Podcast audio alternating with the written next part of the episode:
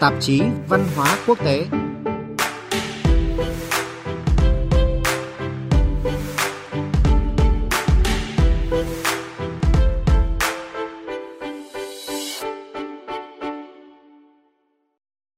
À, xin kính chào quý vị và các bạn. Tạp chí Văn hóa Quốc tế tuần này sẽ dành thời lượng để giới thiệu ngọn lửa được mệnh danh là địa ngục, luôn cháy suốt 4.000 năm qua và được coi là một trong những biểu tượng của đất nước Trung Á, Azerbaijan. Sự chuẩn bị của thành phố cổ Plovdiv, Ba Lan cho lần đầu được đăng cai thủ đô văn hóa của châu Âu trong năm 2019 cũng sẽ đến trong ít phút nữa. Nhưng trước tiên sẽ là những thông tin văn hóa quốc tế nổi bật trong tuần.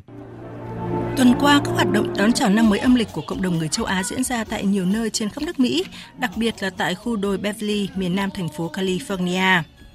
Tới Beverly Hills vào thời gian này, bạn sẽ được chứng kiến sự giao thoa tuyệt vời của những nét văn hóa giữa phương Đông và phương Tây. Nhà hát Saban nổi tiếng trên đồi Beverly càng trở nên nổi bật hơn trong mắt du khách quốc tế khi được trang trí những hình tượng biểu trưng cho ngày Tết âm lịch.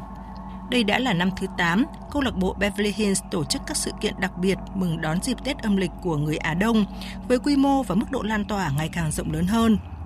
Năm ngoái, nhu cầu vé tham dự các sự kiện này đã vượt mức kỳ vọng của ban tổ chức, khiến các hoạt động lễ hội đón Tết Nguyên đán Mậu Tuất phải kéo dài thêm 2 ngày để đáp ứng của nhu cầu hơn 1.000 người tham gia. Trưởng ban tổ chức sự kiện này năm nay, bà Julie Warner cho biết. Điều tuyệt vời nhất về sự kiện này đó là chúng tôi có cơ hội mang những nét văn hóa và truyền thống Á Đông tuyệt vời tới khu đồi Beverly.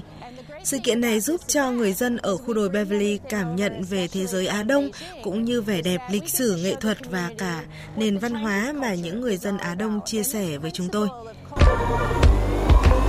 Sự kiện trao giải năm nay của Hiệp hội Diễn viên Mỹ chứng kiến bom tấn siêu anh hùng của Marvel Studio, Black Panther nhận giải diễn viên xuất sắc, vượt qua lần lượt A Star Is Born, Black KK Glassman, Bohemian Rhapsody, bom tấn siêu anh hùng Black Panther đã giành giải thưởng quan trọng của Hiệp hội Diễn viên Mỹ tổ chức và bình chọn. Tuy nhiên, chiến thắng này chưa chắc đảm bảo Black Panther sẽ được vinh danh tại giải Oscar. Trong khi đó, kết quả của các hạng mục cá nhân không xảy ra nhiều bất ngờ. Glenn Close của The Wife thêm một lần nữa đánh bại Lady Gaga trong phim A Star Is Born và tiến một bước dài đến tượng vàng Oscar đầu tiên trong sự nghiệp. 2018 được xem là năm mở màn cho một kỷ nguyên mới của các loạt phim truyền hình về hậu cung Trung Quốc, nhưng tất cả đã kết thúc. Hôm 20 tháng 1, tất cả các đài truyền hình lớn Trung Quốc đã ngừng phát sóng một số bộ phim truyền hình hậu cung đang đến với khán giả. Trong đó có những bộ phim ăn khách được phát lại như Diên Hy Công Lược và Hậu Cung như ý chuyện. Theo tuyên bố của nhiều giới chức Trung Quốc, quyết định ngừng phát sóng các loạt phim về hậu cung là vì nhiều lý do. Thứ nhất, nhiều cư dân mạng ngày càng ám ảnh với cuộc sống hoàng cung, như việc sử dụng các ngôn từ lịch sử trong hậu cung như những câu cửa miệng hàng ngày. Ngoài ra, nội dung đầy tính âm mưu trong các bộ phim hậu cung đang bắt đầu tác động tiêu cực tới lối sống xã hội. Bên cạnh đó, các loạt phim truyền hình cố cung cổ suý cho phong cách sống xa hoa, mâu thuẫn với các giá trị đức hạnh và làm việc tay chân như người thủ công của Trung Quốc. Cuối cùng, các phim truyền hình hiện nay thường chú trọng tới lợi ích thương mại. À, vừa rồi là những thông tin văn hóa quốc tế nổi bật trong tuần. Thưa quý vị và các bạn, cho dù là trong mưa gió hay tuyết đổ, những ngọn lửa trên dãy núi Yanak Dak vẫn nhảy nhót trên sườn đồi của bán đảo Absheron của Azerbaijan. Đêm xuống nó tỏa dạng cả một vùng rộng lớn như những ngọn đuốc soi tỏ. Còn vào mùa đông, những bông tuyết lạnh giá chưa kịp rơi xuống đã vội bốc hơi, tan biến ngay trên không trung bởi sức nóng của ngọn lửa tỏa ra từ mặt đất. Ngọn lửa Yanak Dak chính là biểu tượng của sự vĩnh cửu, là hình ảnh của đất nước Azerbaijan, vùng đất của lửa. Azerbaijan, quốc gia nằm ngay trên ngã tư giữa Đông Âu và Tây Á. Còn bán đảo Absheron thì lừng danh là nơi sản xuất xăng dầu sớm nhất thế giới. Kể từ thập niên 1870, nơi này được biết tới là địa điểm có các cơ sở trưng cất dầu thô hàng loạt. Ngoài dầu mỏ, Absheron còn giàu có với nhiều loại khoáng sản khác.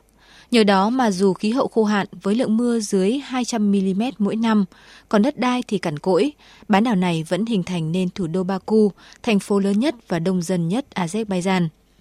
Và chính tại bán đảo này, chúng ta có câu chuyện về một ngọn lửa không bao giờ tắt, đó là nghĩa đen 100%.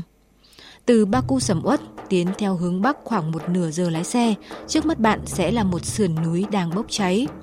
Nó được gọi tên là Yanandak, có nghĩa là ngọn núi đang cháy. Đúng như tên gọi, Yanadak đã cháy liên tục được cả 4.000 năm và sẽ không bao giờ dừng lại. Bất chấp mưa gió, bão bùng hay tuyết rơi giá buốt, những lưỡi lửa của nó vẫn thi nhau nhảy nhót trên một vạt đồi thấp.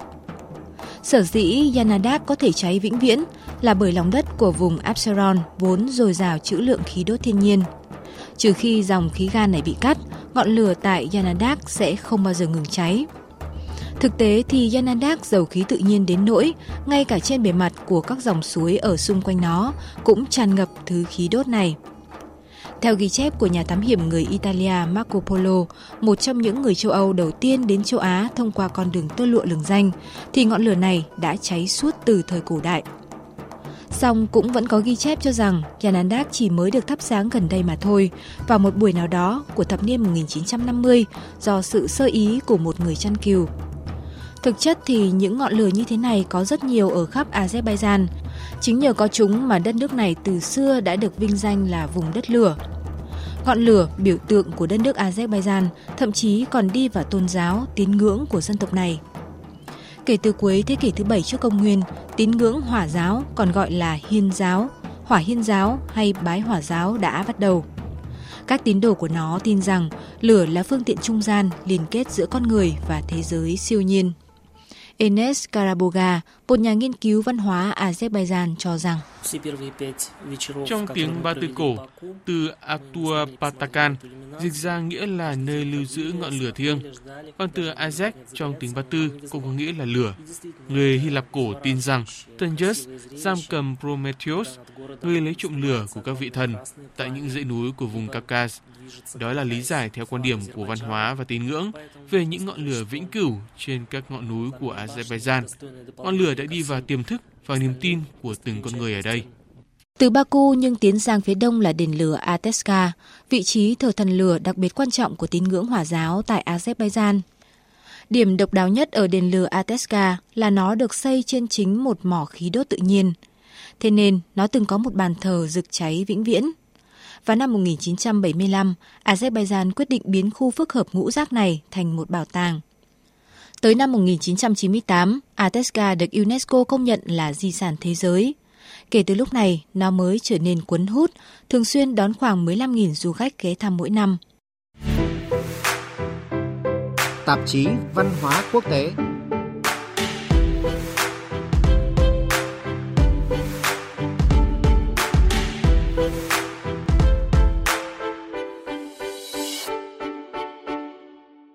Thưa quý vị và các bạn, thành phố Plovdiv, đô thị được coi là cổ nhất của Bulgaria, đã chính thức bắt đầu các hoạt động đánh dấu năm thủ đô văn hóa của châu 2019.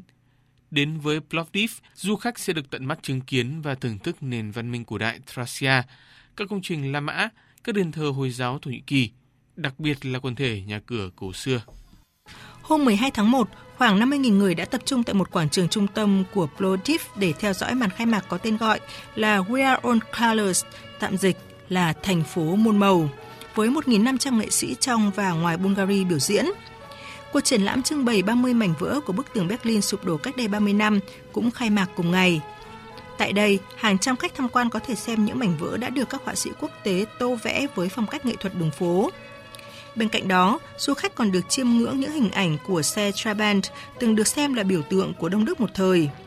Được các nghệ sĩ Thierry Noir, Christophe Emmanuel Boucher và Kitty Sydney tô vẽ, hay chân dung các ca sĩ như David Bowie, Iggy Pop và Lou Reed. Trong năm 2019, thành phố miền Nam Bulgaria này cũng sẽ tổ chức hàng chục buổi triển lãm và biểu diễn khác, trong đó có buổi hòa nhạc vào tháng 6 tới với sự tham gia của nhiều nghệ sĩ nổi tiếng trong nước chính quyền thành phố cũng sẽ mời nhiều nghệ sĩ đến từ những nước ở khu vực Ban Căng để thể hiện nét văn hóa của miền Đông Nam Đông Âu. Với hơn 6.000 năm lịch sử, Plovdiv là một trong những thành phố lâu đời nhất ở châu Âu. Nơi đây còn lưu lại những công trình kiến trúc có từ thời Thrace Hy Lạp, Romance, Byzantine hay Ottoman. Plovdiv là thành phố đầu tiên của Bulgaria trở thành thủ đô văn hóa của châu Âu và cũng là một trong hai thành phố cổ ở châu Âu chia sẻ danh hiệu này trong năm nay cùng với thành phố Matera, miền nam Italy. Nói về những nét đặc sắc của thành phố, Radostina Georgieva, thành viên Ủy ban vận động bầu chọn thủ đô văn hóa châu Âu của um, Plovdiv nói. Đăng cai thủ đô văn hóa của châu Âu là cơ hội tuyệt vời để Plovdiv giới thiệu mình với châu Âu và thế giới. Thực tế là dù có lịch sử và nền tảng văn hóa truyền thống rực rỡ, nhưng thành phố này không được biết tới nhiều. Đây còn là cơ hội để quảng bá cho đất nước Bulgaria. Chúng tôi có thể cho công chúng và khách du lịch thấy người dân Bulgaria có nhiều di sản văn hóa nghệ thuật và phong tục như thế nào. Và chúng tôi vẫn đang tiếp nối và duy trì những giá trị đó các nghệ sĩ, những người làm nghệ thuật của Bulgaria đang mong chờ cơ hội xuất hiện trước thế giới. Sáng kiến bầu chọn thủ đô văn hóa châu Âu do cựu Bộ trưởng Văn hóa Hy Lạp Melina Mercury phát động vào năm 1985 và đến nay vẫn là một ý tưởng về văn hóa châu Âu thành công nhất. Việc lựa chọn là thủ đô văn hóa của châu Âu là cơ hội để tạo ra lợi nhuận về kinh tế, văn hóa, xã hội, đồng thời giúp nâng cao và quảng bá hình ảnh của thành phố trên bình diện quốc tế.